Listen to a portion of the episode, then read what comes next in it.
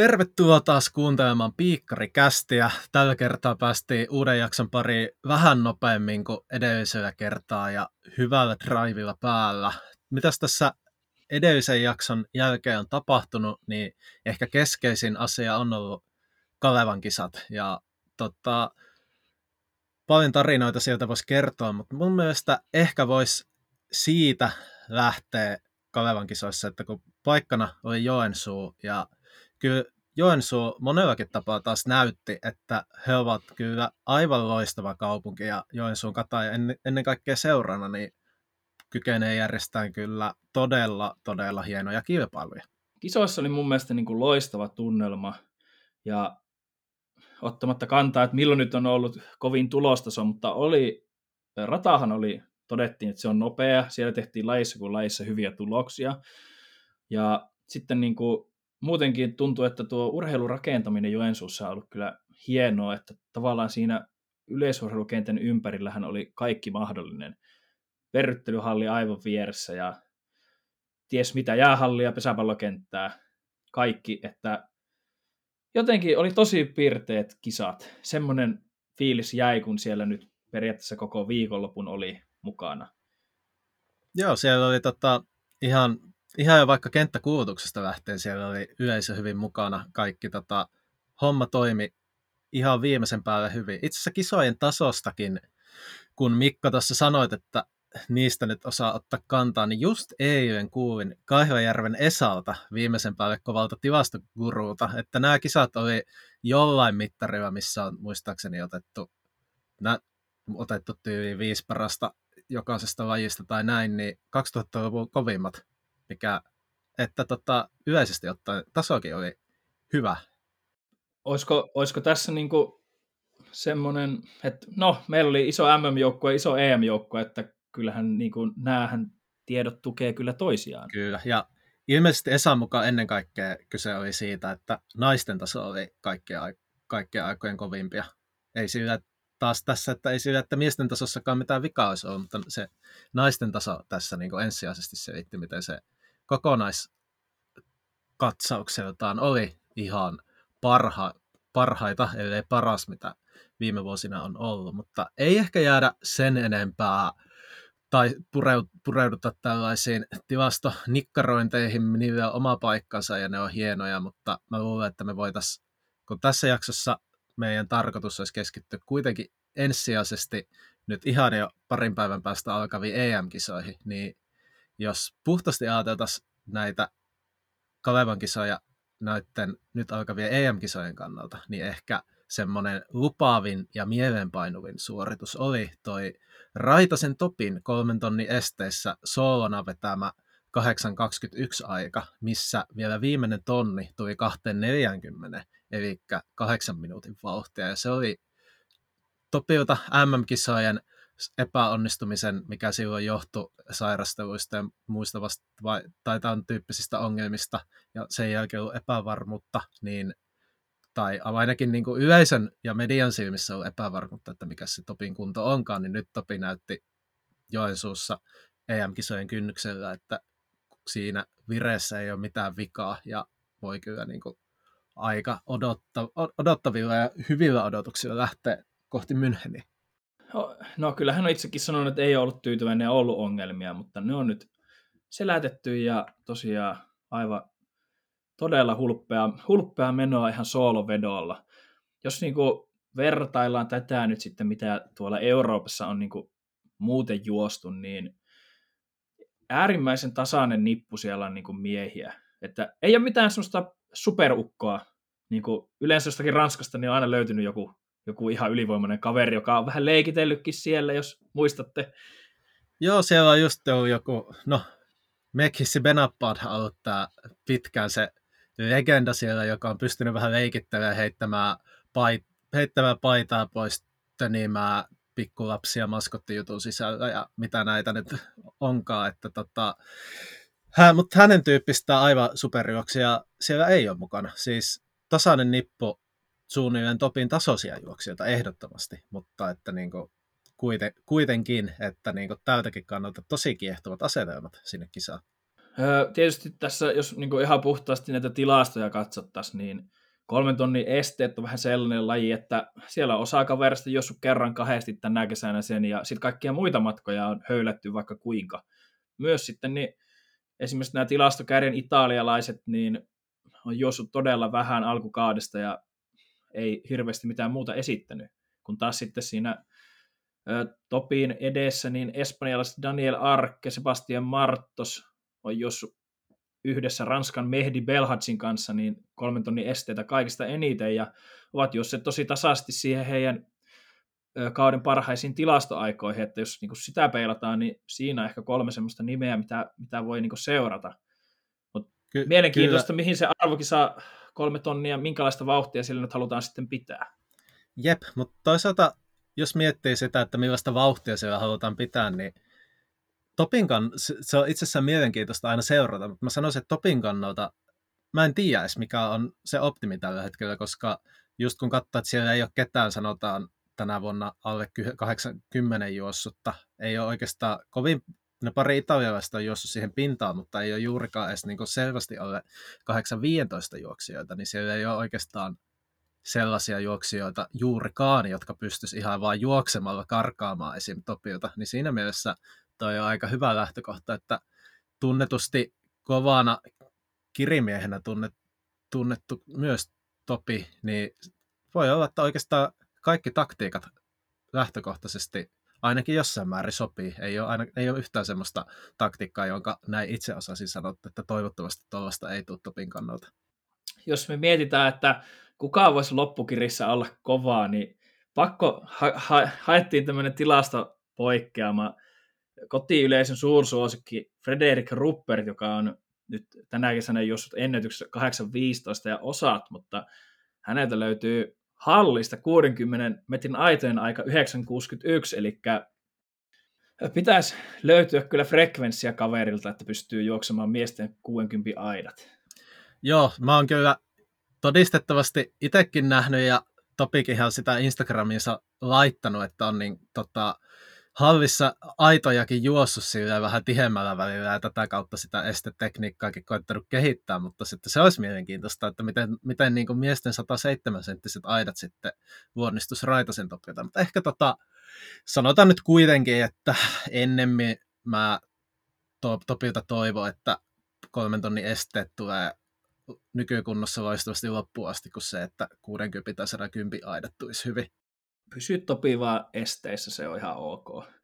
Mutta ehkä semmoisena yhteenvetona vielä, että tosi tasainen nippu. Topin takanakin on vielä todella hyviä juoksijoita. Ei ole semmoisia tilastomörköjä, että, että muutamalla kaverilla hurja ennätys, mutta he ei kyllä, heillä on kyllä tilastojen valossa niin ollut kyllä suuri laskukunto. Että ainahan arvokisoissa joku epäonnistuu, ja joku tekee ennätyksensä, sehän nyt on ihan perinteistä kauraa, eli todella tasainen ja mielenkiintoinen 3000 metrin esteet, jossa on oikeastaan ihan kaikki auki.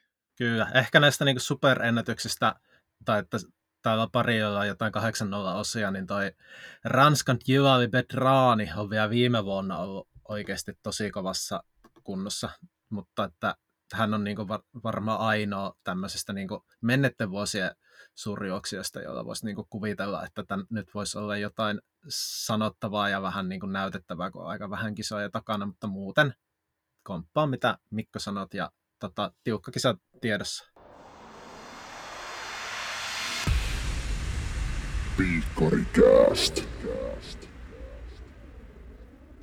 Sitten siirrytään hiekkakasalle ja otetaan naisten kolmiloikka, jossa myöskin niin kuin suomalaisittain semmoista mitaalipotentiaalia on aika paljon.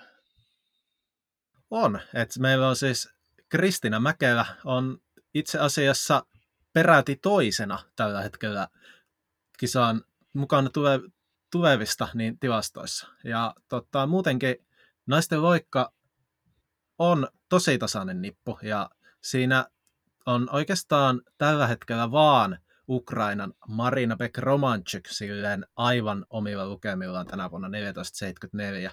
Mutta Beck Romanchukilla on aika hankala ohjelma tuossa, koska hänet muistetaan aikaisemmilta vuosilta ensisijaisesti pituushyppäjänä, joka nyt on vähän niin kuin hiljalleen ehkä siirtymässä sinne loikan puolelle, niin ohjelma tulee olemaan tällä tavalla, että Loikan finaali olisi neljäs kisapäivä putkeen. Siinä ensin pituuden karsinta, seuraavana päivänä Loikan karsinta, sitten pituusfinaali ja sitten neljäntenä päivänä Loikkafinaali. Niin tämä on varsin mielenkiintoista nähdä, miten se Pek Romanchikilla sitten vaikuttaa siihen finaalipäivän vireeseen. Joo, ja myöskin tätä taustaa vasten, niin Romanchik oli Monakon timanttiliikassa hyppäsi 14.59 loikkaa vastikään, eli aika ti- todella tiukka kilpailutahti, että mielenkiintoista nähdä, näkyykö se hänen tuloksen teossaan.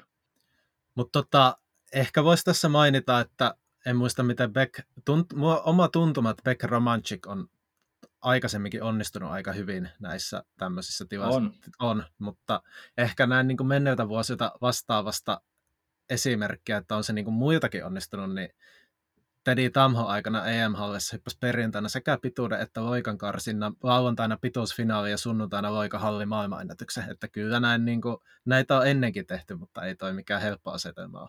Ei, ei todellakaan. Ja sitten tietysti jos mennään kestolajeihin, niin olympialaista muistetaan Sifan Hassan, joka se oli aika tiukka viikko siinä, 7-8 kisasuoritusta viikon sisään. Mutta joo, jos pysytään loikkakasalla, niin jos katsotaan ihan, jos nyt katsotaan jälleen näitä kuuluisia tilastoja, jota nyt tässä jaksossa ehkä jopa poikkeuksellisesti me ei ikinä ehkä näin tarkasti näitä olla katsottu, mutta tällä mä en, mä en ole oikeastaan varma, että onko tämä kuuntelijan kannalta hyvä vai huono juttu. Että tää, tästä tulee tilasta. Laittakaa palautetta, että tykkä, tykkäsittekö tästä, että men, mentiin ehkä pitkästä aikaa tai onko jopa ekaa kertaa tällaiseen tilastojen selailuun ja kertomiseen. Mutta tämä antaa perspektiiviä. Kuunnelkaa mua nyt hetki. niin, tota, noin, niin, jos katsotaan niin kuin kahdeksaa tämän kauden niin kuin hypättyä tulosta, otetaan kaikki tulokset huomioon, niin Pek Romansuk ja Kristina Mäkelä, niin oikeastaan voi sanoa, että ainoat, jotka siinä tilastossa on. Neele Eckhart Noakki on yhdellä hypyllä siinä, siinä mukana. Eli tämä nyt antaa sitä perspektiiviä, että ketkä kaksi niin on tänä kesänä ollut kaikista tasaisimpia suorittajia.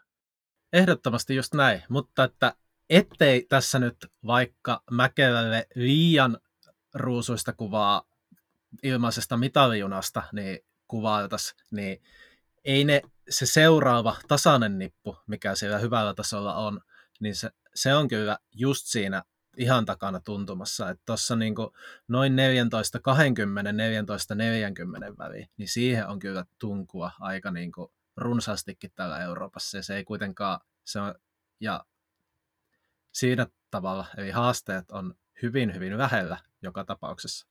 Joo, ja sitten heti siinä Mäkelän takana niin sijoilla 4 ja 5 on kaksi 80-luvulla syntynyttä urheilijaa, jotka muuten ainoat 80-luvulla syntyneet urheilijat tässä loikka, loikkaporukassa, niin heitä löytyy ennätykset 14.78 ja 15.01 siinä Hanna Minekko ja Patricia Mamona. Eli siinä on odotusarvoa plus, että sitten meidän ihan oma Senni Salminen, joka 14.32 tänä kesänä hypännyt, niin on semmoinen urheilija, jolta löytyy kyllä sitä potentiaalia hypätä yli 14,5 metriä. Jep, ja näistä kun 80-luvulla syntyneistä urheilijoista mainitsit, niin etenkin jälkimmäinen Patricia Mamona muistetaan kyllä armottomana arvokisa onnistujana ja edellisiltä vuosilta, että ei ole tänä vuonna ollut ihan samanlaisessa vireessä kuin mitä vielä vaikka viime vuonna, mutta mä en yhtään epäilisi, etteikö hän pystyisi tässä, onko kauden paras halvista 14 41, anteeksi 14.42, ja yhtä ihmettelisi, että vaikka sitä pystyisi parantamaan sinne 14.5-14.60 tienalle hyppäämään ja sitä kautta tota, olemaan aika tiukasti mitallisyrjässä kiinni. Joo, se on just näin.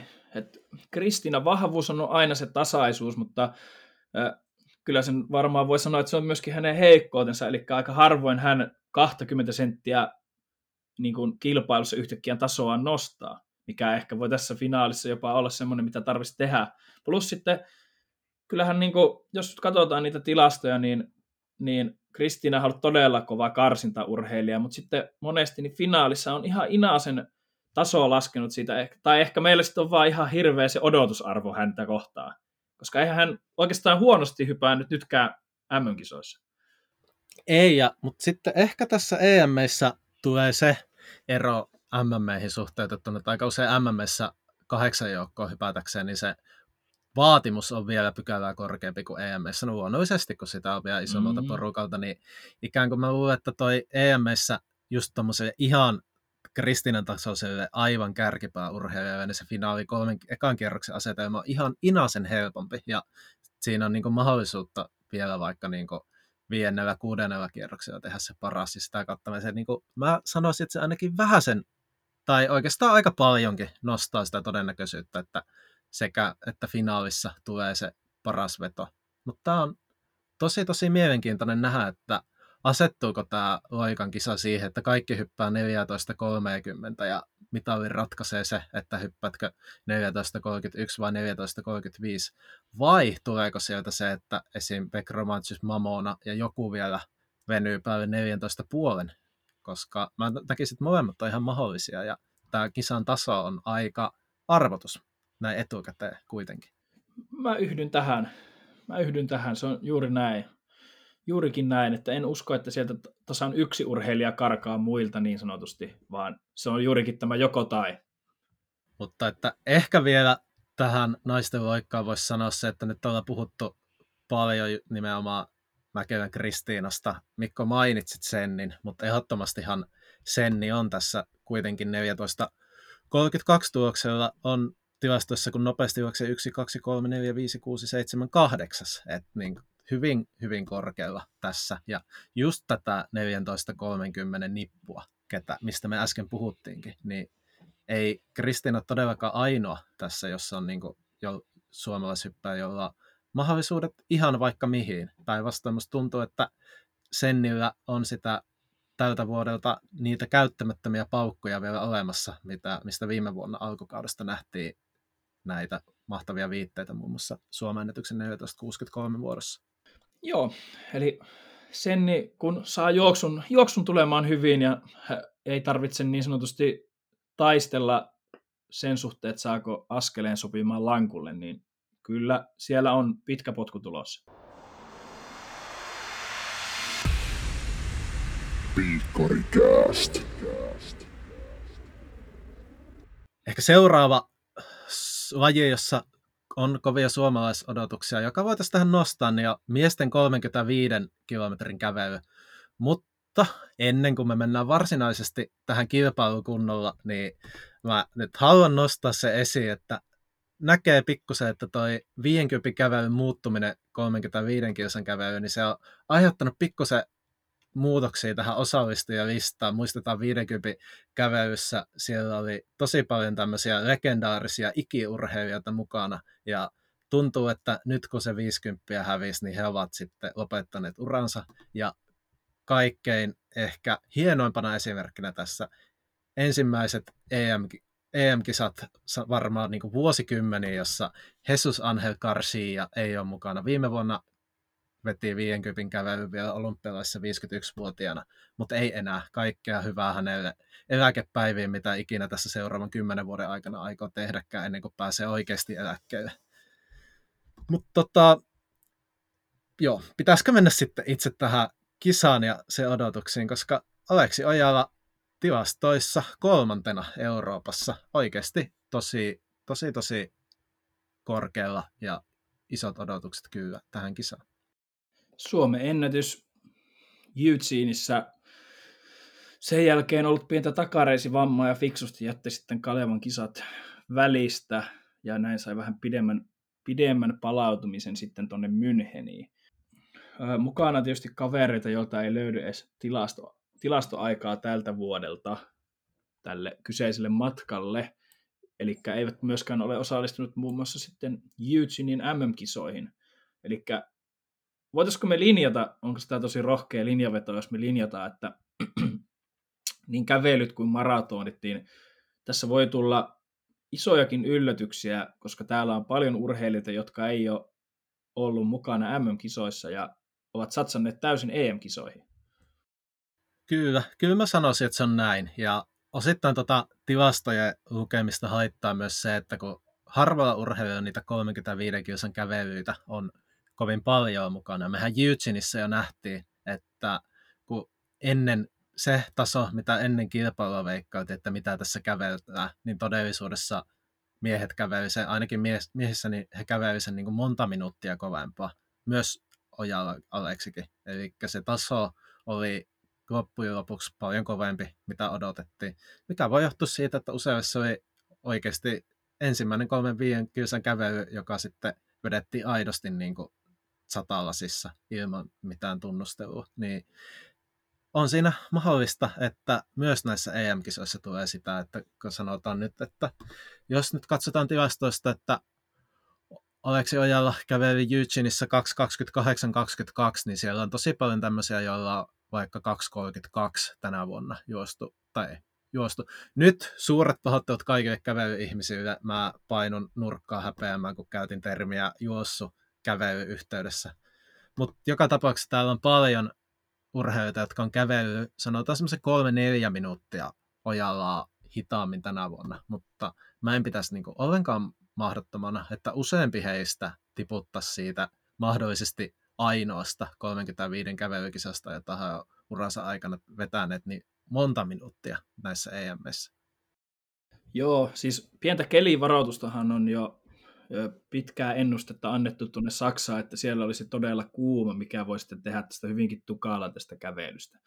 Mutta kelityt on niin epävarmaa tavaraa, että ei mene siihen, mutta se vaikuttaa oleellisesti tähän tulostasoon.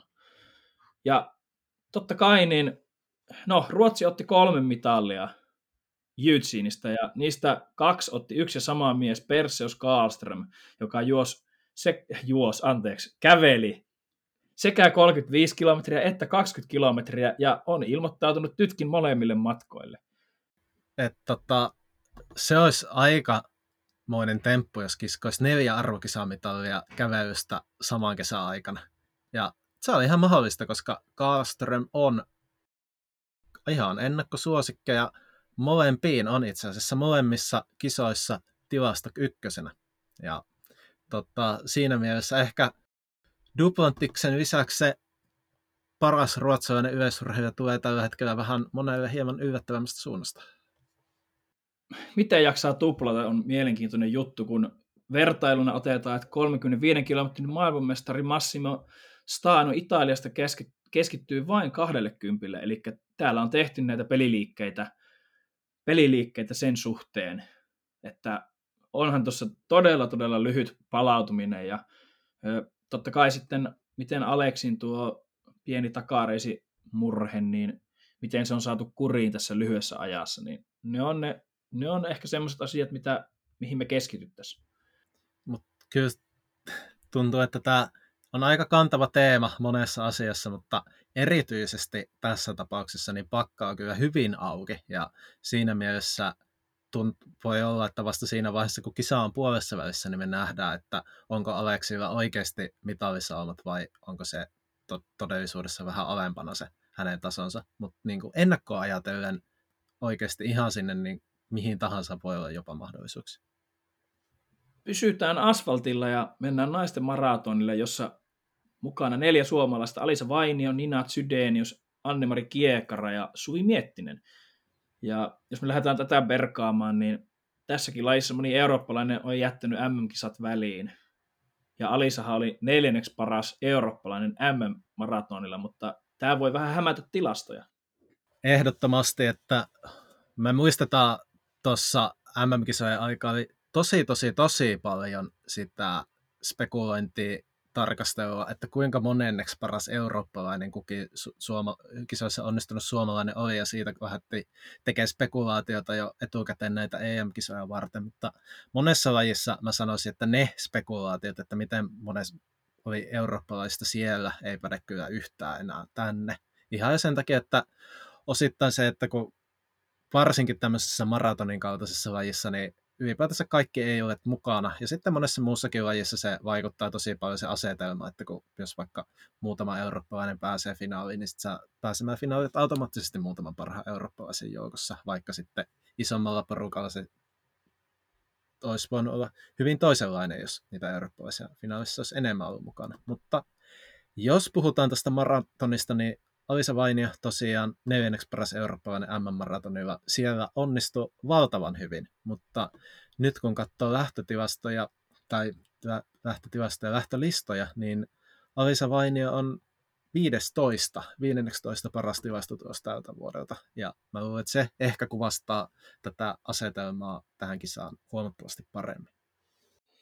Joo, ja sitten niinku, että jos miettii, että sitten laitetaan kolme minuuttia tuohon Alisan tämän kauden aikaa lisää, niin tullaan sijalle noin 25, ja siellä on sitten Nina Zydenius mukana, eli tässäkin niin tuossa 29-32 minuuttia siihen väliin, niin siinä on todella iso liuta juoksijoita. Ja myöskin jos katsotaan lähtölistoja, niin yli puoleltahan ei löydy edes minkäänlaista tilastoaikaa. Kyllä, että siellä on tosi tosi isoja arvotuksia, varsinkin tällä siis, joilta ei löydy tältä vuodet tilastoaikaa, kun jos nyt Alisa Vaini on tämä 229 aika. Tästä otetaan verrokiksi, siellä on 226, 227, 228 useampi, siellä on tämän tyyppisiä juoksijoitakin, joilla ei ole tilastoaikaa tältä vuodet ollenkaan, ja siitä mielessä tämä ennakkoasetelmien tekeminen on huomattavan hankala. Kyllä, tässäkin lajissa niin keli määrittää paljon myöskin sitä, mitä, mihin ne ajat menevät. Mutta semmoinen, hei, ilo, iloinen juttu, että tota, noin, ikinuori Anne-Mari Kiekara tosiaan mukana ja edellinen arvokisa startti 23 vuotta sitten. Kyllä, ja tosiaan 23 vuotta on edellisen arvokisastarttiin, ei ensimmäisen arvokisastarttiin. Anteeksi. Vaan, ei kun Mikko sanoit ihan oikein sen, mutta haluan nyt tota korostaa tätä, että ei tosiaan ole näin, että 23 vuotta sitten olisi eka kertaa ollut, vaan 23 vuotta sitten on viimeisimmän kerran ollut mukana. Ja nyt heti perään uudestaan myöhemmin. Jouk- me on joukkueessa useampia mukana, jotka on syntynyt siinä välissä, kun Anne-Mari Kiekara on pitänyt taukoa näiden kahden arvokisan välissä. Ja tämä on mun mielestä aika niin, tota, jopa ihan kansainvälisestikin ajatellen aika niin kuin uskomaton tilasta ja tausta. Kyllä. Mä tähän ehkä yhteenvetona niin sanoisin, että jos suomalainen löytyy tässä top 10, niin se on todella kova suoritus. On. Yhdytkö Mut, tähän? Yhdyn, mutta mä haluaisin jotenkin sanoa, että tietysti toi aika äskettäin ollut MM-maratoni, niin se voi vähän sotkee, ei ainakaan helpota. Mutta jos me muistetaan tässä viime päivinä aika paljon tätä Janne Holmeenin kahden edellisistä Münchenin EM-kisoista 20 Joo. vuoden takaa, niin tätä Janne Holmeenin maratonvoittoa, hyvin puskista tullutta maratonvoittoa on aika paljon näkynyt mediassa, Holmeeni muisteluita siitä on julkaistu, niin jos tässä olisi niin joku laji, johon voisi vähän niin samantyyppistä tarinaa, niin mä sanoisin, että Alisa Vainiolla olisi niin hiuksen hienot salvat niin toistaa vähän vastaava juttu, mikä, tota, minkä Holmeen teki 20 vuotta sitten, mutta mä en nyt en sano, että odottaisi, että niin tekee, mutta niin kuin ihan hiuksen hienosti, niin kuin, koska lähtökohdat on aika vähän jopa samantyyppiset kuin Holmeenilla oli 20 vuotta sitten. Katsotaan, osuuko sun ennustus tässä oikeeseen. Ei ollut, en, sitä... ei ollut ennustus, tämä oli vaan tämmöinen niin kuin, tota, niin yltiö-optimistinen toive, kun tota, toive voi yltiö-optimistinen olla. On, sanotaan, että onhan siellä tosi kovia juoksijoita mukana, mutta top 10 olisi just se, mikä Mikko sanoitkin, että se olisi tosi kova suoritus, niin oikeasti aidosti yhdyn siihen.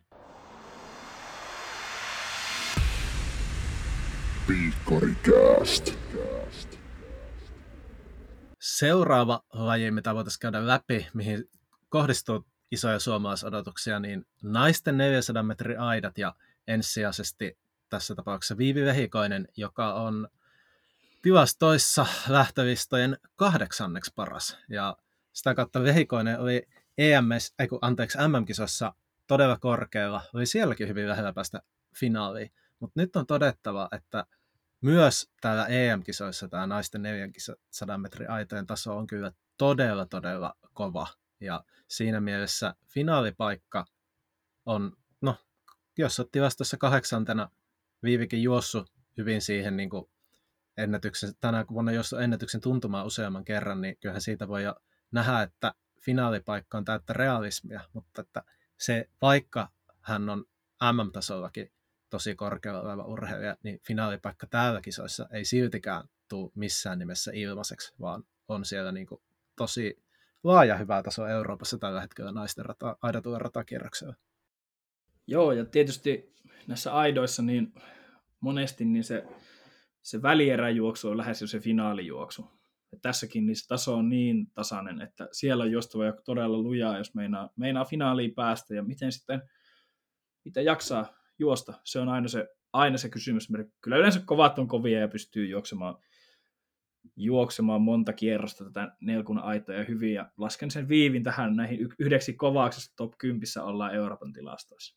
Toi on kyllä mielenkiintoinen, kun nostit tämän esiin, koska että jos, jos sinne finaaliin pääsee, niin siihen on mielenkiintoiset asetelmat, koska käytännössähän Femke Ball on tuosta porukasta ainoa, joka pystyy välierät ju- juoksemaan aidosti säästölle. No se on totta. Se on totta, että tilasto, tilasto kakkonen on Norjan Lina Kloster, joka on oikeastaan yksi, yksi tämmöinen timanttinen juoksu, ja sitten se taso on ollut pikkasen niin kuin alempana. Heillä on myöten melkein tasan 10 vuotta ikäeroakin. Mutta sitten siinä niin kuin sen jälkeen Jesse Knight, joka on jos 54.09, hänenkin perustaso on ollut siellä niin kuin Viivi Lehikoisen, jopa Viivi Lehikoisen niin kuin tavallaan, mitä hän, jos vertaa hänen kolmeen neljään juoksua, niin hyvin sillä samoissa tai jopa vähän alle. Että semmoiset niin tasaiset juoksijat, mitkä on paukuttanut todella paljon, todella paljon niin kuin juoksuja tasaisesti sinne lähelle ennätystä tai niin sanotusti tilastokärkipäätä, niin on ukrainalaiset Viktoria Tatsuk ja Anna Rysikova, jotka niin kuin nostasi ehkä tähän, ei ehkä voi säästellä välierissä, mutta on niin, kuin niin, niin laajasti antanut näyttöjä siitä, että he pystyvät juoksemaan tasaisesti, todella tiheästi kisasta kisaan niin kuin lujaa. Niin he on niin semmoiset nimet, jotka mä niin kuin tähän mitalitaistoon ehkä jopa ennemmin nostan kuin Klosterin ja Knightin. Komppaan kyllä ihan sama, samaa. Ja sitten kun mietitään ehkä, jos tässä nyt tarkasteltu sitä, että minkälainen se tilanne, lyhyesti tarkasteltu, minkälainen tilanne on siinä vehikoisen edellä, että siinä on niin tasasta nippua, mutta ei loppujen lopuksi kuin muutama tuommoinen oikeasti hyvin tasaisesti viiviä kovempi juoksija.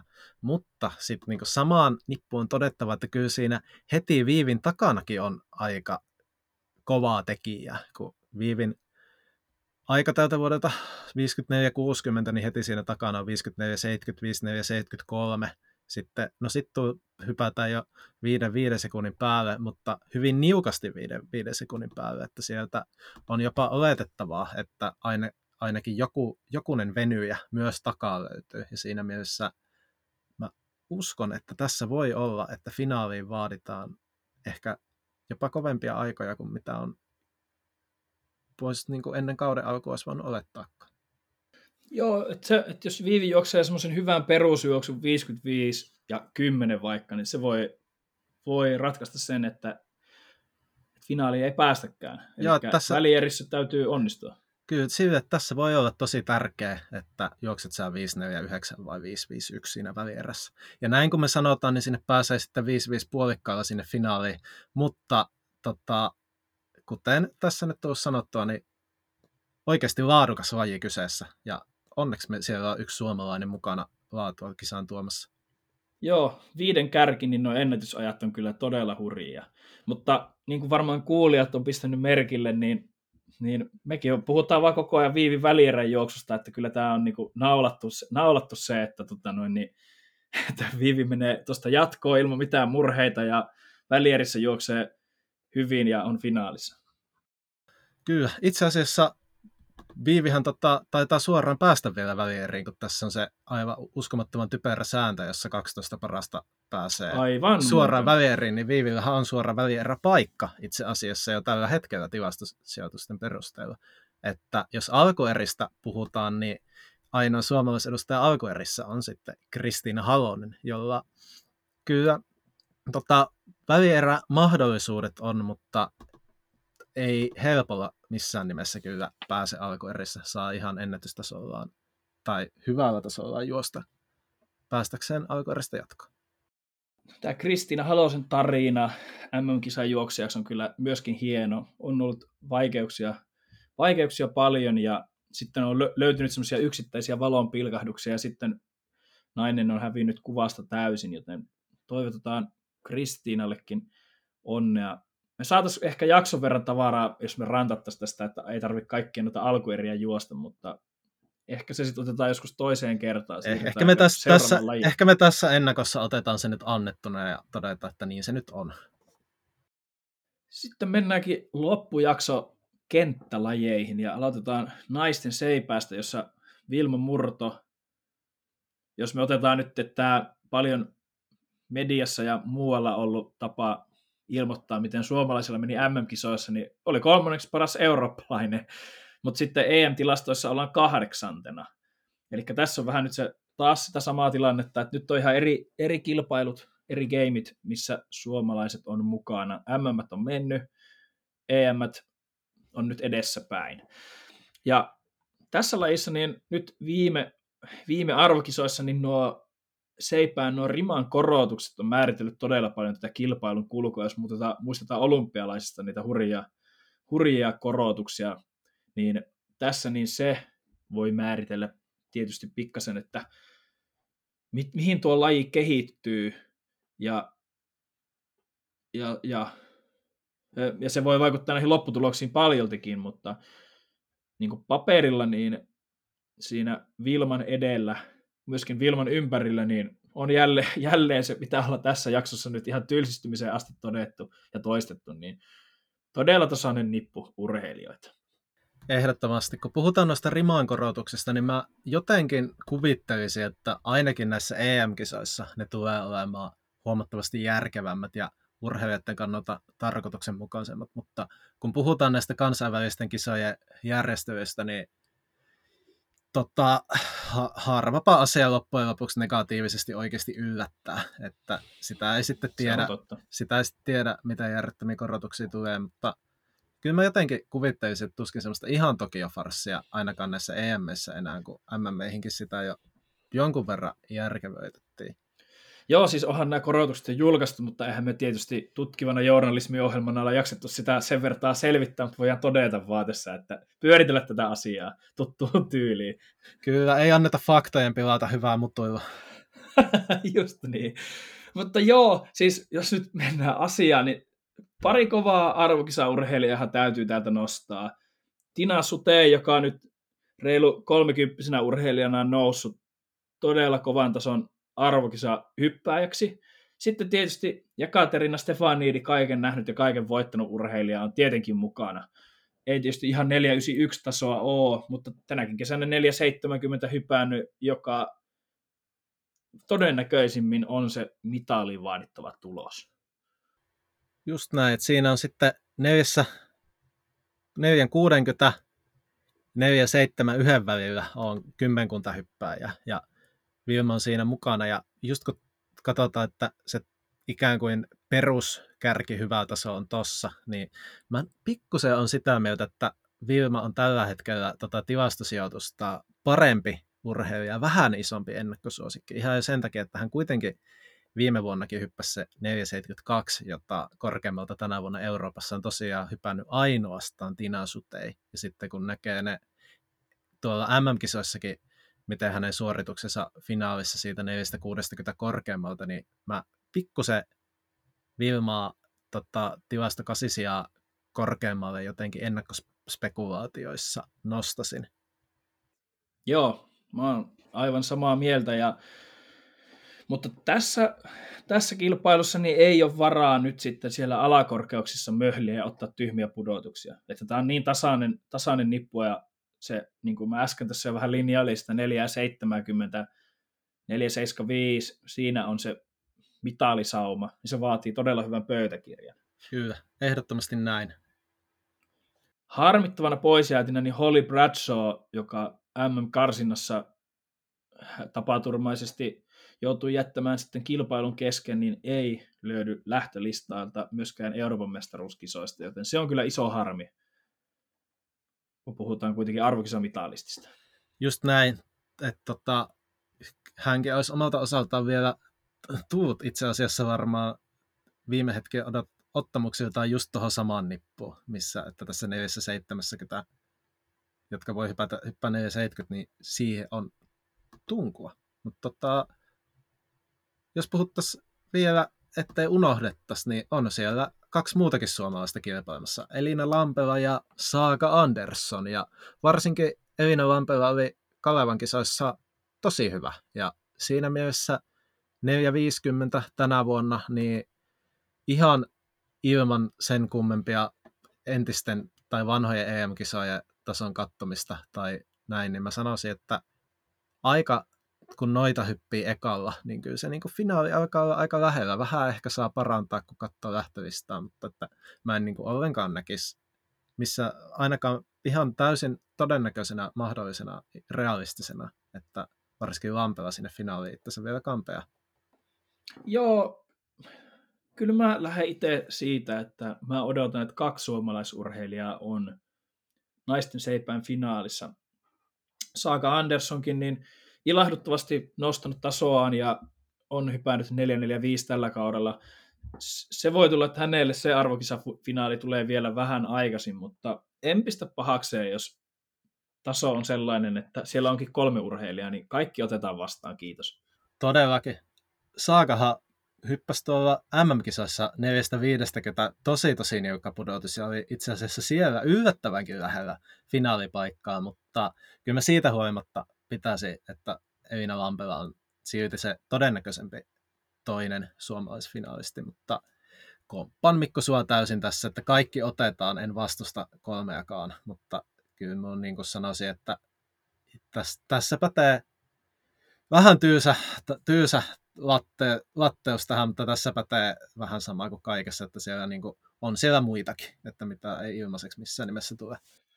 Se, se on sanottu tässä jaksossa monta kertaa ja voin luvata, että seuraavassa lajissa se tulee myöskin jatkumaan, sillä seuraava laji on naisten moukari. Piikkarikääst. Eli naisten moukari, jossa mukana kolme suomalaista. Krista Tervo, Silja Kosonen ja sitten Sara Killinen. Tällä kertaa Suvi Koskinen jäi Kalevan kisoissa neljänneksi, niin hän kävi MM-kisat, mutta ei mahtunut nyt sitten EM-joukkueeseen mukaan. Kaksi suomalaisnaista tähän MMissä oli siellä kuuluisessa finaalissa, jälleen kerran jos pyöritellään tätä asiaa. Mutta kun tilastoja, jos me lähdetään katsomaan, niin näistä tulee näistä tilastosta kyllä ihan eri fiilis, jos katsotaan, että vaikka Krista on tilasto kolmonen ja Silja taitaa olla tilasto kasi, niin tästä tulee kyllä aivan erilainen fiilis, kun tätä rupeaa niin ihan oikeasti pohtimaan, että mitä nämä numerot täällä on. Joo, siis myönnän, että mulla MM-kisoja katsoessa, kun ajateltiin siitä loi asetelmia EM-kisoihin, niin mulla tuli vähän semmoinen naisten moukarissa, että joo, tämä on ihan selvä juttu, kyllähän sieltä joku mitali ottaa, ei siellä ole oikein, tai siis vähän semmoinen, että tota, eipä siellä ole ihan valtavaa määrää niitä vaikka Tervon tasoisia tai Kososen tasoisia heittäjiä, mutta nyt kun katsoo tätä lähtölistaa, niin joo, Krista Tervo on tilastoissa kolmantena tuoksessa 74-40. Siinä on vain neljä heittäjää heittänyt 74 metriä. Oikeastaan toi Sara Fanttiini on ainoa, tai no, Malvina Kopro heittänyt myös 75, mutta siinäpä ne on. Sara Fanttiini ison e- ennakkosuosikki oli MM-kisossa neljäs, mutta että ihan semmoista niin kuin huippu, sanotaan, joka tappelee maailmanmestaruudesta tyyppisiä heittäjiä, siellä ei oikein ole. Mutta sitten kun mennään tänne, sanotaan Tervon Kososen ti- tulosten tienoille, 74 40 Tervolla, 72 22 Kososella, niin ehkä taustaa antaa se, että siellä on kuitenkin 12 heittäjää heittänyt yli 72 metriä tänä vuonna.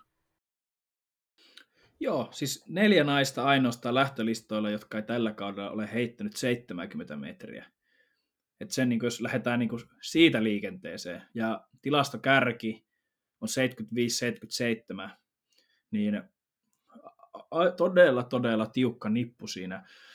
Monta naismookarin heittäjää, niin kuin ihan ylivoimainen ennakkosuosikki, niin Anita Vlodarczyk on pois tämän varkaan kiinni juoksemisepisodin jäljiltä, joka päätti hänen sitten tämän kautensa. Joo, 12 heittänyt 72 metriä. Et, niin kuin jotenkin semmoinen fiilis on, että se on niin kuin, nyt, nyt on tosi iso, niin kuin jo karsintaakin ajatellen, että heitätkö 70 puoli metriä vai 71 ja 20, niin se on nyt kyllä ihan todella, todella, todella, todella niin kuin arvossa arvaamattomassa. On ehdottomasti, ja miettii, Kososen Silja heitti Kalevan kisoissa sinänsä hyvin, 6-9 metrisiä, ja se oli aika kova vastatuuleen, mikä ilmeisesti Moukarissakin kuitenkin jo vaikuttaa jonkun verran, että siinä sitä kantopinta-alaa on, että näin, minulle on kerrottu ja näin on lukenut, että se Moukarissa oikeasti tuulikin metrin pari kovaa vastatuuli vaikuttaa, mutta siitä huolimatta tuommoinen 6-9, mitä sinänsä ihan hyvin heitetty Kalevan niin se ei EMissä välttämättä kauhean korkealle vielä itsessään riitä.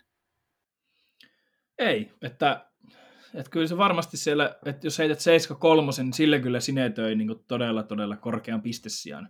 Kyllä, Mutta ehdottomasti. Että... Voi jopa mitali ottaa, ei olisi mikään mahdottomuus. Kyllä. Mutta että kyllä. paljon, montaa metriä siitä ei voi jäädä. Ja silloin kun voi, tota, sijoitus tippuu hyvinkin radikaalisti. Että tässä ennakoitavissa on, että siihen 70, noin 7 yhteen metriin tulee kyllä isoa isoa kasaa, ellei sitten olosuhteet ole tosi huonot. Joo, mutta että kyllä niin kun tässäkin lajissa niin täytyy muistaa, että ennakkosuosikitkin on vähän haronnut, eli jos Malvina Kopron, jonka mainitsit, niin MM-kisoissa oli todella heikko, tai siellä jopa karsintaan. Ja nyt täällä ladellaan häntä ennakkosuosiksi. Voi olla tietysti MM-kisoista sisuntuneena, niin sieltä tulee, tulee hurjaa, mutta että kertoo myöskin lajin luonteesta paljon, että pienistä asioista on kiinni, tuleeko se moukari sieltä häkistä pihalle vai ei.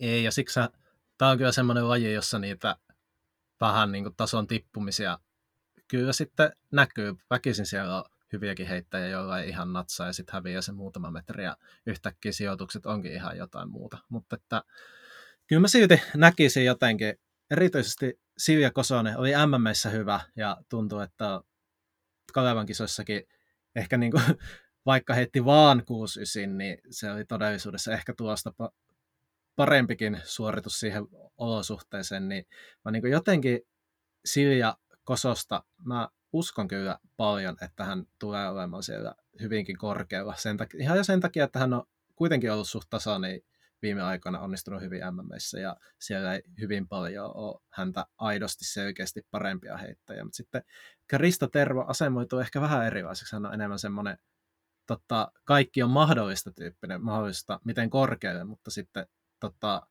se, että se on, pitää onnistua joka sekä karsinnassa että finaalin kolmella ensimmäisellä kierroksella. Ja en, en mulla mitään epäilystä, etteikö hän siihen pystyisi tekemään, mutta ihan yhtä varma hän ei ole viime aikana ollut sitten Kosoni. Joo, Krista on vähän semmoinen sen tyyppinen tulos tai ulos urheilija, että Silja on ollut, on ollut todella, todella tasainen ja, ja miettii nuoresta iästä huolimatta, niin on jo olympialaiset, jossa juuri ja juuri jäi finaali ulkopuolelle, M-finaali ja nyt ollaan jo sitten e- aikuisten Euroopan mestaruuskilpailussa, että kirjoittaa siinäkin mielessä ihan poikkeuksellista suomalaista niin kuin urheilutarinaa.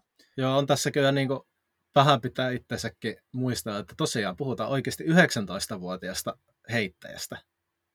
Kyllä, täyttää tänä vuonna 20 joulukuun 16. päivä, eli todella nuoresta heittäjästä kyse. Tämäkin porukan nuorin. Piikkarikääst. Äsken puhuttiin, vähän vertailtiin tätä Silja Kosonen Krista Tervo-asetelmaa siinä, jossa meillä on MM-kisoissa kuudenneksi sijoittunut urheilija, tai oliko sijoitus kuudes, sitä luokkaa kuitenkin, joka on viime aikoina ollut tasainen, hyvä, aika niin kuin luotettavat lähtökohdat hyviin sijoituksiin, ja sitten meillä on yksi semmoinen tuosta ulos tyyppinen urheilija, jolla on mahdollisuutta ihan miten korkealle vaan vaikka ihan kärkeen, mutta sitten tota, hieman enemmän epävarmuuksia. Ja sitten päästään laji, jossa tämä toteutuu vielä potenssiin kymmenen, eli laji, mitä te kaikki, myöntäkää pois, myöntäkää päänne sisään. Te olette ottanut tätä miesten keihäs, ja siellä on meidän Silja Kososemme, eli Lassi Etelätalo, ja Krista Tervomme, eli Oliver Helander etusijalla, plus mustahevonen Toni Kuusela. Ja tota, mitäs Mikko sanoisit tästä keihästä lajista, joka on ehkä tässä jossain vaiheessa, vaikka koko ajan ollut oikeasti meidän se parhaita lajeja. Koko ajan on tota, mutta silti on vähän niin kuin, että ää, se on kuoleva laji, ei tule mitään. Kyllä siellä on naisten aina no nousee, mutta nyt on tänä vuonna taas asiat järjestyksessä, miesten keihäs kaikkeen huulilla ja tota, jotenkin maailmakunnossa. No sanotaan näin, että kyllä mun mielestä tänäkin kesänä ei nyt skandaaliaineksia, mutta semmoista puhetta keihää ympärillä olisi paljon enemmän, että nyt on niin paljon laadukkaita suomalaisia urheilijoita, tarinoita ja lajeja, että on viety keihäältä otsikoita mun mielestä ihan, ihan perusteellisestikin ja ehkä iso, ihan terve isompi... siinä mielessä, että on muutakin Joo. kerrottavaa kuin se miesten keihäs, mikä jossain vaiheessa se oli vähän raskastakin jopa, kun se oli aina se, että tota, kisat kun kisat, puhuttiin sitten Leppävirran piirikunnallisesta tai olympiafinaalista, niin se ainoa, että oliko ne hyvät kisat suomalaisten osalta vai ei, niin se riippui siitä, että miten miesten keihässä menee. Niin onneksi tämä tilanne on nyt vähän terveempi ja onneksi se on kuitenkin sillä tavalla, että niinku se miesten keihässä siellä edelleen maailman ja Euroopan kärjessä kuitenkin on. Ja jos joku miettii, että miksi joku Leppävirran piirikunnalliset nostettiin tässä, niin siellä on heitetty oikeasti hyvin. Muun muassa Ari Manni on heittänyt todella kovia tuloksia Leppävirran piirikunnallisissa, että, että tämä on ihan true story. Joo, Leppävirran piirikunnalliset on varmaan ainoat piirikunnalliset maailmassa, jossa pistetään viivat 90 metriä asti. se on just näin.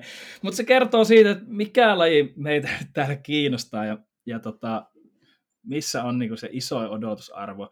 Siis jos nyt mietitään ihan suomalaisten näkökulmasta, niin kuin sä linjailit siinä, niin kyllä siis tuo Oliveri Helanderin tilanne on siinä mielessä jopa ehkä vähän pelottavaa, että kyllä nyt jokaisen kisan jälkeen on pitänyt melkeinpä pikkasen niin kuin muuttaa sit sitä alkuperäistä suunnitelmaa siltä varalta, että, että mies ei hajoaisi, kun sitten no Lassillakin pientä vaivaa ollut sillä keväällä ja nyt sitten Kalevan kisoissa niin lähestulkoon ennätyksen ja vähän valitteli, että, että olisi ollut saumaa jopa pidempää heittoa, niin sehän tietysti tämmöistä suomalaista keihäs, keihään seuraajaa, niin sehän nostattaa odotusarvoa vaan entisestään. Kyllä, just näin. Ja sitten Toni Kuusela kuitenkin 84 metrisen heitti tuolla Joensuussa ja se vielä korostaa, että sehän oli muistaakseni, tai mä nyt aika varma, että se oli näin, että siellä, siellä oli tosi kova myötätuuli ennen kisa alkua, mutta se just varsinkin siihen kisa alkuun tyyntyi. Eli se, se tyyntyi, Kuuselan 84 oli oikeasti aika tyyneen heitetty. Sitten se ehkä vähän siinä lopussa taas saattoi vähän tulla, mutta ei silloinkaan kovaa, mutta kovaa enää tullut. Että se oli par, tunti pari ennen kisaa, kun olisi ollut ne 90 metrin tuulet, mutta sitten mun mielestä se nostaa sitä Kuusela suorituksen arvoa tosi paljon. Että se oli oikeasti, mä... ei ollut mikään olosuhde heitto, vaan Ihan... Joo, mä pidän, pidän tätä siis paljon kovempana heittona kuin sitä Orimattilan, Orimattilan pitkää heittoa, missä oli silloin ne ihan hurjat tuulet. Niin, et joo, kyllä niin tyyntyi ja se tuuli jonkin verran niin pyöri silloin sunnuntaina, että se puhalsi vähän joka suunnasta, että se hassusti se py, pyöri, niin tota, siihen niin siinä keihäspaikan takana näin tämän heiton, niin se oli kyllä se oli kova kiskasu. Ehdottomasti, että näkee Kuuselollakin alkukausi oli oikeasti tosi hankala, oli aika isojakin tekniikkamurheita. Ja nyt selkeästi, varsinkin teknisessä mielessä, niin nousu kuntoinen, vaikka nyt tässä Kalevan kisassakin hajontaa oli aika paljon, niin mun mielestä Kuuselolla on ihan hyvä lähtökohta siinä mielessä, että on niin kuin aito kisan, vähän niin kuin semmoinen koko kisan ihan katsoo sitä Suomi-vinkkelistä tai ei, niin tietynlainen musta hevonen siihen kisaan, jolla on mahdollisuutta hyvin korkeallekin, mutta sitten ehkä varsinaista niin kuin painetta ei kannata asettaa tai varsinkaan ottaa. Mä oon samaa mieltä. Mutta jos niin kuin katsotaan vähän, miten muut on heittänyt, niin M-mitalin ottanut Jakub Vadlets on siellä tilastokärkenä. Ja hän ja Julian Weber on ne kaksi ta- ihan ylivoimaisesti niin kuin tasaisinta heittäjää, jotka on heitellyt, nakeillut sitä keihästä sinne 90 metrin tuntumaan niin kuin, tai päälle 85 metrin, niin ihan ylivoimaisesti tasaisimmin. On, että kyllähän tämä kisan asetelma on, että siellä on kaksi ylitse muiden ja sitten on vähän niin kuin kaikki muut. Mutta mikä ehkä on kuitenkin tässä suomalaisten kannalta, mutta yleisesti kisan kannalta ihan mielenpainuvaa, että siellä on hyvä taso, kärkikaksikko on hyvä. Sitten siellä on kyllä Hoffmanikin heittänyt tänä vuonna 87. Sen jälkeen on ollut vaikeaa MM-kisoissa kykeni just ja just heittämään keihästä. Sitten siellä on kuitenkin Vitetsov Veseli heittänyt 39-vuotiaana tänä vuonna 86. Ja, mutta siitä se sitten tippuu aika niin kuin nopeasti sinne noin 83 metriin se taso, mikä niin kuin avaa sitä, että tämmöiseen olettaen, että se kärkikaksikko Ladvets Weber heittää omalla lähes 90 tasollaan, niin siellä on niin pronssista kamppailee tosi, tosi, tosi iso joukko ihan hyviä heit, oikein hyviä heittäjiä. Että niin ilmaiseksi sitä tuskin tulee saamaan, mutta että siitä se tulee olemaan tosi tiukka kisa. Joo, ehkä se, että jos moni ei välttämättä Viteslan Veseliä niin hyvin muista, niin jos tämmöinen mun tarina näistä Eugene MM-kisoista voi ehkä avata sitä, että minkälaisena urheilijana sitä pidetään tässä meidän ohjelmassa, niin tosiaan niin Jytsinin MM-kisoja niin pelasin tota, no, niin yleisurheilu tämmöistä fantasy, fantasy-peliä, jossa jokaisen lajiryhmään niin piti valita pari urheilijaa ja sitten tota, jokainen urheilija tietysti tietyn verran, tietyn verran maksaa ja sulla on tietyn verran rahaa käyttää, niin otin miesten keihään sen Viteslan Veselin, koska hän oli sen verran halpa, että siihen mulla vielä riitti rahat, ja olin sitä mieltä, että tämä mies voi ihan oikeasti niin heittää vaikka sen MM-mitalin, mutta pettymyksenä sitten niin pettymyksenä niin ei sitten ollut minkäänlaista tulosta, ja en edes ottanut selvää, että osallistuko hän edes arvokisa karsintaan vai tippuko hän nyt sitten karsinnassa pois, mutta niin kuin tämmöisestä kaverista puhutaan, niin ja tietysti tuo MM-kisat nyt ei ihan valtavaa odotusarvoa ainakaan nostattanut tähän, mutta muistetaan, että viime vuonna 38-vuotiaana olympialaisissa aivan mahtava onnistuminen, nyt 39-vuotiaana tilastoissa aivan kärkipäätä, ja muistetaan, että hänen valmentajansa Jan Selesni otti 40-vuotiaana EM-mitalin vuonna 2006, niin miksei sitten mm-hmm. valmennettava Veseli aivan aito mahdollisuus, että kykenisi 40 kolkuttajaa vaan lähes samaan. Että ei siellä, kun puhutaan nyt Etelätalo, Helander, miksei Kuusellakin, niin ihan ilmaiseksi siellä ei kyllä mitään tule. Että kyllä mä veikkaan, että 85 on se, mikä pitää heittää mitalli. Se on sitten eri asia, että onko se 8501 vai 8699, sen sitten kisa näyttää, mutta että tuskin ihan niin kuin tosi, tosi, tosi helpolla sieltä mitään saa. Ei, no mä luulen, että karsinassa nyt ei, niin kuin tämä näyttää niin tasaiselta nipulta, että karsinassa nyt ei tarvi mitään ihan ylitsepääsemätöntä suorittaa lopun viimein, kun kaikki tulee ei. samana päivänä viivalle.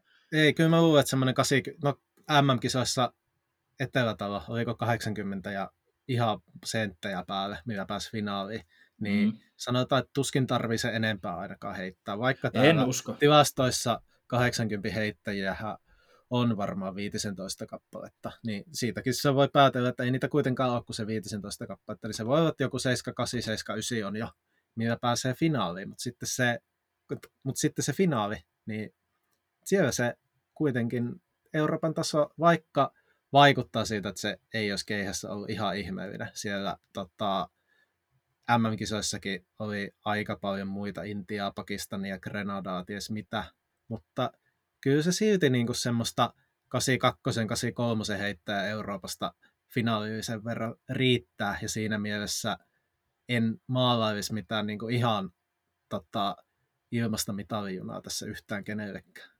Ei todellakaan, ei. Commonwealth Gamesissa nähtiin, että Pakistanin kaverikin heitti yli 90 kisaa ennätyksen. No hän nyt on heittänyt aikaisemminkin hyvin, mutta pidän sitäkin niin kuin isona yllätyksenä. Ja tämä nyt vaan semmoisena ajatusleikkinä, että että sitten kun se osuu se keihäs kohdalleen, niin se ihan kuin sieltä voi tulla niin kuin yllätyksiä, isojakin. Mutta sanotaan, että jos puhutaan isoista yllätyksistä, niin ehkä tällainen heittäjä lähtövistöltä löytyy, jonka menestys tällä kertaa sitten olisi oikeasti valtava iso yllätys, kun meillekin ja meidän kuuntelijoille äärimmäisen tuttu hahmo Thomas Röver, joka on hallitsevana Euroopan mestarina kisojen lähtövistoilla mukana. Tänä vuonna kaksi kisaa toukokuussa tuolla Timanttiviikossa avasi 72 puolikkaalla. Se oikein vain yksi kisa, kun Saksan mestaruuskisoissa heitti 71-81. Ja oli muuten sillä tuloksella Saksan mestaruuskisoissa viides, kun tässä nyt on ollut viime vuosina aika paljon puheita, että miten Saksassa on se maailman keihäheiton valtikka, niin haluaisin, että tähän väliin nostaa, että Suomessa viisi Kalevan kisoissa viisi heittäjää heitti päälle 79 metriä ja Saksassa viidenneksi tuli 71-81, että siitä voi sitten laskea, että mikä on se maailman ykköskeihäsmaa. Joo, ja eikö muuten ollut niin, että Vetterhän ei tainnut olla maanmestaruuskisoissa, ja olikohan ei. muuten Hoffmankaan? Tai jos oli, niin Hoffman heitti huonosti, koska Weberhän ne kisat voitti. Jep, se voi, se voi olla, että Hoffman, Hoffmanilla nyt on aika vaikea kausi, vaikka siellä se 87 tilasta tuossa löytyykin, mutta että sille ihan mielenkiintoinen katsoa, että vaikka Saksa oikeasti on edelleen kova keihäsmaa, siellä on niin tällä hetkellä pote, toinen siitä kärkikaksikosta on saksalainen, siellä on 87 metri saksalainen Hoffman, siellä on tota, Vetteri poissa, niin ei sielläkään se niin kuin, taso tämän kärjen takana niin ole mitenkään ihmeellinen, että se ei niin kuin, loppujen lopuksi hyvin montaa loukkaantumista kestä se Saksan maan taso, että sitten tullaan tänne niin kuin, Suomesta käsiin katsoen piirikunnalliselle tasolle keihässäkin laskeudutaan.